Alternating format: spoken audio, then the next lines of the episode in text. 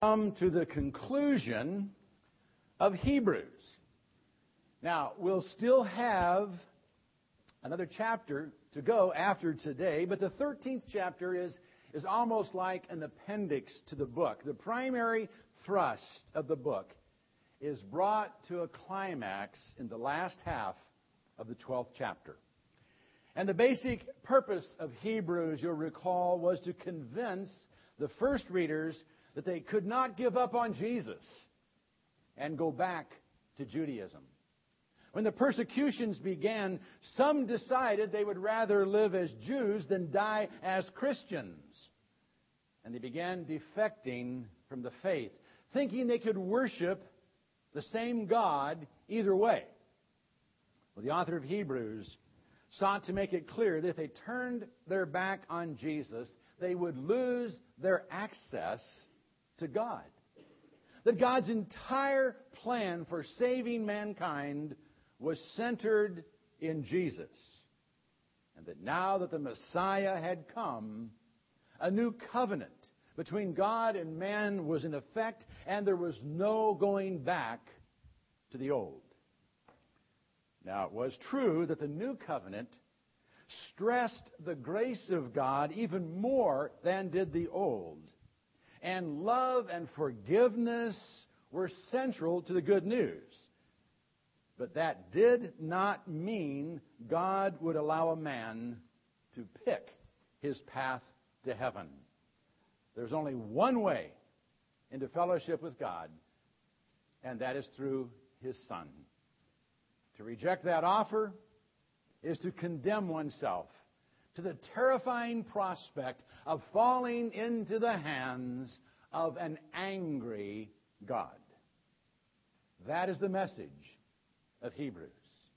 And that message is summed up in the conclusion to which we come this morning. A conclusion that, in essence, pictures God as the God of the mountain, the God of Mount Sinai, and the God of Mount Zion. And while the covenants made on each mountain were different, we're made to see that the God who made them is the same God. And to reject his offer is to bring condemnation upon yourself. We begin with a look at the God of Mount Sinai. Hebrews chapter 12, verses 18 through 21.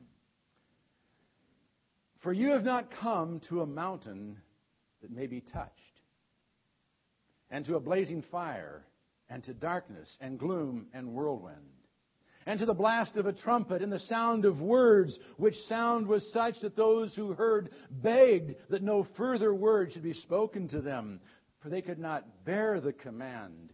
If even a beast touches the mountain, it will be stoned. And so terrible was the sight that Moses said, I am full of fear and trembling. The scene at Mount Sinai was one to be remembered. And God planned it that way. When the children of Israel first arrived at Sinai, Moses went up on the mountain alone and there received a message from God to deliver to the people. The message, in essence, said that if they would obey what God said and abide by His covenant, they would be His people. And He would make of them a kingdom of priests and a holy nation. Well, the people immediately answered in the affirmative and declared they would do it. Now, that was obviously the answer God wanted, but he knew the answer came too quickly. They didn't even know all that his covenant entailed. And he was afraid they wouldn't listen when Moses spelled it out.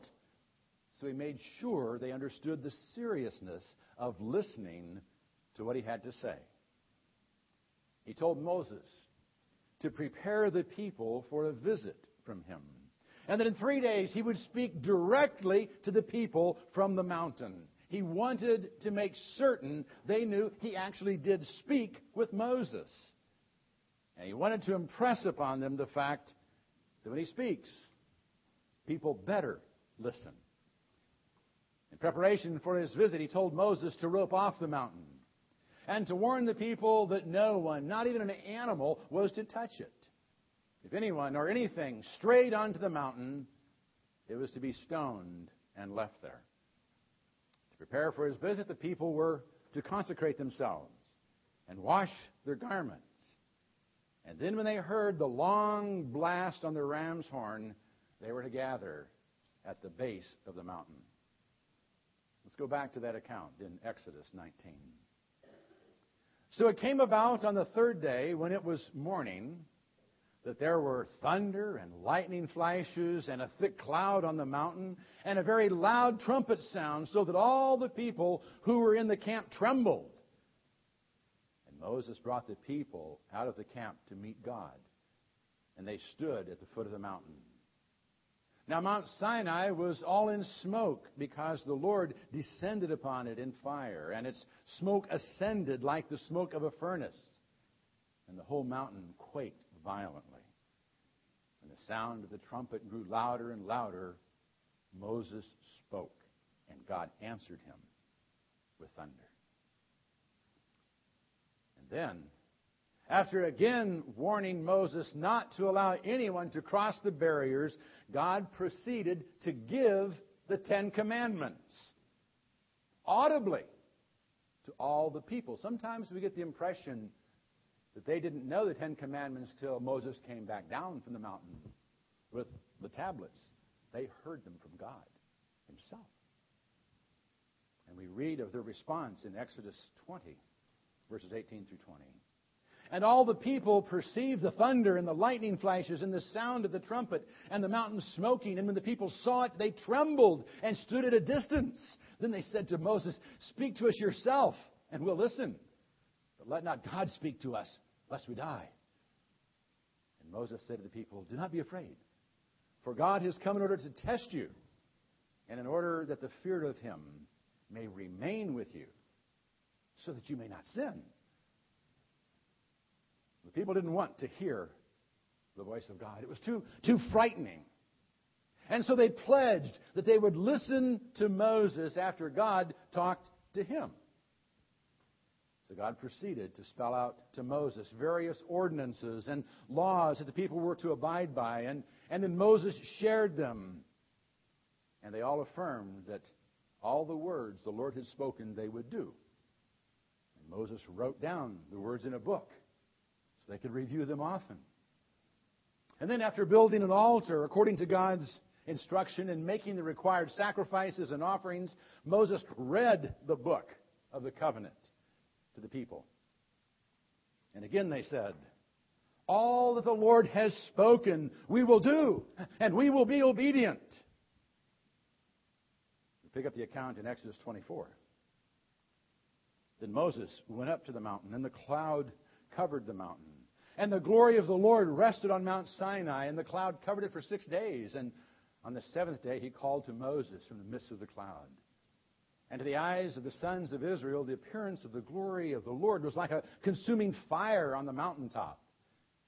And Moses entered the midst of the cloud as he went up to the mountain. And Moses was on the mountain 40 days and 40 nights. Now, that was quite an experience for the children of Israel. God presented himself to them in a spectacular demonstration of power in the hopes that through fear they would obey him. But our author says we have not come to Mount Sinai. And our relationship with God is not like the one the Israelites had. We don't see God as the God of Mount Sinai any longer. Instead, we see him as the God of Mount Zion. Reading on. But you have come to Mount Zion and to the city of the living God, the heavenly Jerusalem, and to myriads of angels to the general assembly and church of the firstborn who are enrolled in heaven, and to God, the judge of all, and to the spirits of righteous men made perfect, and to Jesus, the mediator of a new covenant, and to the sprinkled blood, which speaks better than the blood of Abel. Now, we no longer approach God amid smoke and fire and darkness and gloom at Mount Sinai. We're no longer warned not to get too close or we'll be killed. Instead, we're invited to come to Mount Zion. We're invited to come into His presence and join Him even now by faith in the heavenly Jerusalem. We're invited to join spiritually with the myriads of angels that surround His throne in worship and praise. We're invited to be numbered with the General Assembly and Church of the Firstborn who are enrolled in heaven and have our name written in the Lamb's Book of Life. We've been invited to come into the presence of God, the judge of all, and to worship together with the great cloud of witnesses who have gone before us, those who have died in the faith and have been made perfect by the sacrifice of Christ. And of course, the key to this access is Jesus himself, the mediator of a new covenant based on spilt blood. Blood not like Abel's that cries out for vengeance, but on blood that makes possible forgiveness. Blood that cleanses us and makes us acceptable to God. That's what enables us to come so boldly into the presence of God today through prayer. And what assures us that someday, when we stand before Him, we'll be received as His beloved children. There's a world of difference between Sinai and Zion. And we should continually thank God that we live in a day when access to Him is so freely given. We must not, however, take for granted that access, nor take lightly the price that was paid to make it possible. And we dare not refuse to accept his invitation. For the God of Mount Zion and the God of Mount Sinai is the same God verses 25 through 29. See to it that you do not refuse him who is speaking. For if those did not escape when they refused him who warned them on earth, much less shall we escape who turn away from him who warns from heaven. And his voice shook the earth then. But now he has promised, saying, Yet once more I will shake not only the earth, but also the heaven. This expression, yet once more, denotes the removing of those things which can be shaken, as of created things, in order that those things which cannot be shaken may remain. Therefore, since we receive a kingdom which cannot be shaken, let us show gratitude by which we may offer to God an acceptable service with reverence and awe. For our God is a consuming fire. That's the author of Hebrews' final warning. See to it that you do not refuse him who is speaking. For the God who speaks today is the same God who spoke at Sinai. He's the same God who spoke from the mountain the children of Israel. And you do remember what happened to those of their number who refused to obey him, don't you? Let's go back to the mountain for a moment and look again what he had first told them. And remember that the people are gathered at the foot of the mountain, trembling with fear, as God speaks audibly to them amid fire and smoke and lightning and thunder. Then God spoke all these words, saying, I am the Lord your God who brought you out of the land of Egypt, out of the house of slavery. You shall have no other gods before me. You shall not make for yourself an idol or any likeness of what is in heaven above or on earth beneath or in water under the earth. You shall not worship them or serve them. For I, the Lord your God, am a jealous God, visiting the iniquity of the fathers upon the children on the third and fourth generations of those who hate me, but showing loving kindness to thousands, to those who love me and keep my commandments. Now you'd think they would never forget those words. But shortly after Moses went back on the mountain to spend 40 days with the Lord, the people cried out for a God they could see. And in direct disobedience to the voice of Almighty God, they fashioned for themselves a God of gold and began worshiping it. God's initial thought was to destroy them all. But through the entreaty of Moses, the majority were spared. Still, 3,000 were killed because they refused to repent. And our author notes if those did not escape when they refused him who warned them on earth, much less shall we escape who turn away from him who warns from heaven. Now, it's not clear if the one warning from earth refers to Moses or to God. That's why it's a little h instead of a big H. But either way, the point is that the people who didn't obey the word of God, spoken from earth, were destroyed.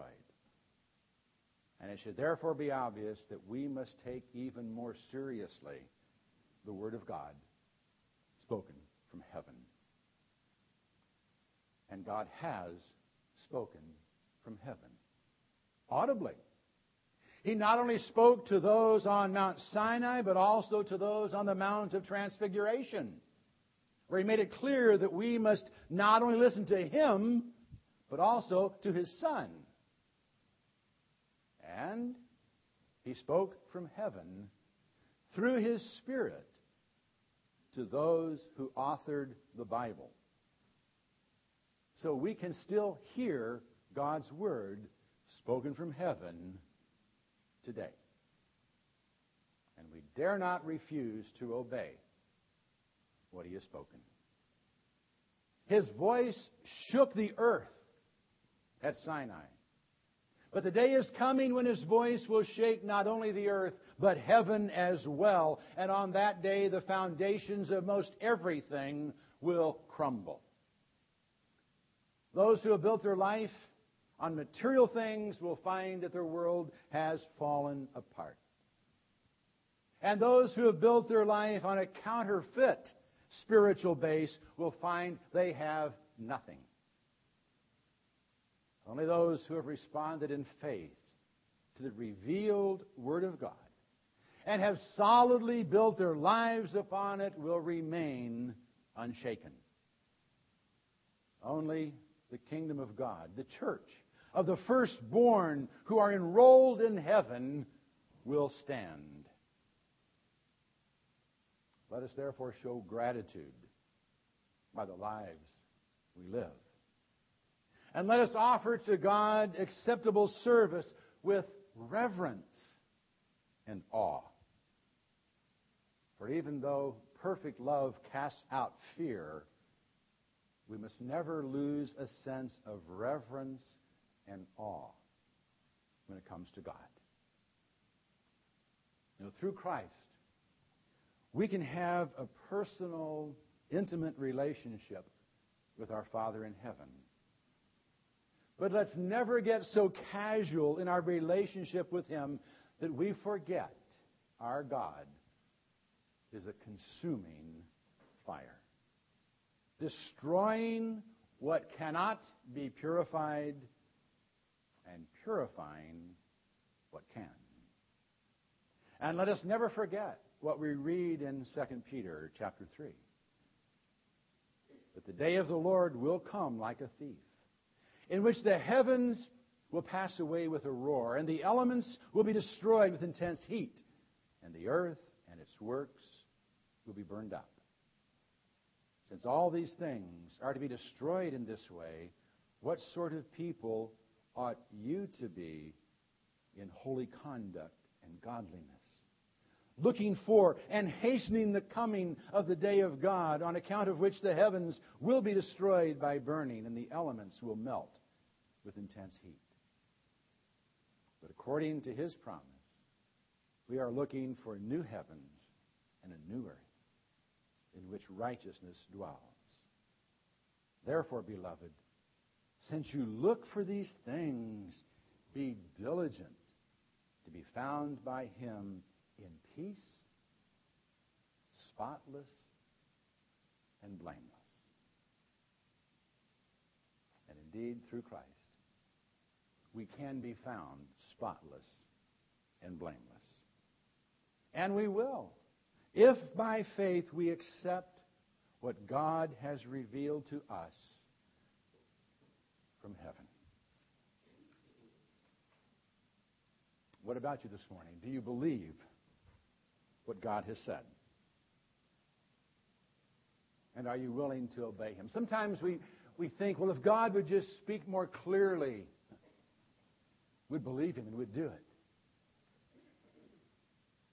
He couldn't have spoken more clearly than he did on Mount Sinai. The people still did what they wanted. And God speaks today through his Son, as revealed in his Word. And his Word is clear. His Word is clear. May God give us the faith to read his Word faithfully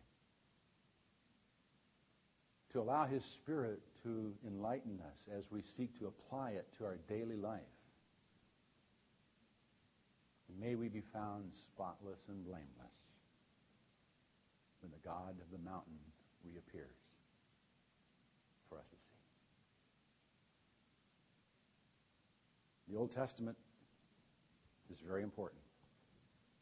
May we never discount what it says.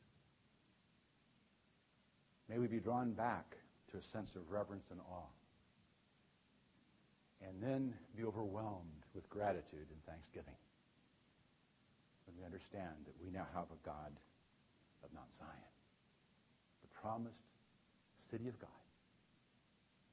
We will reign with him forever and ever. If that doesn't change you, nothing will. Let's be changed.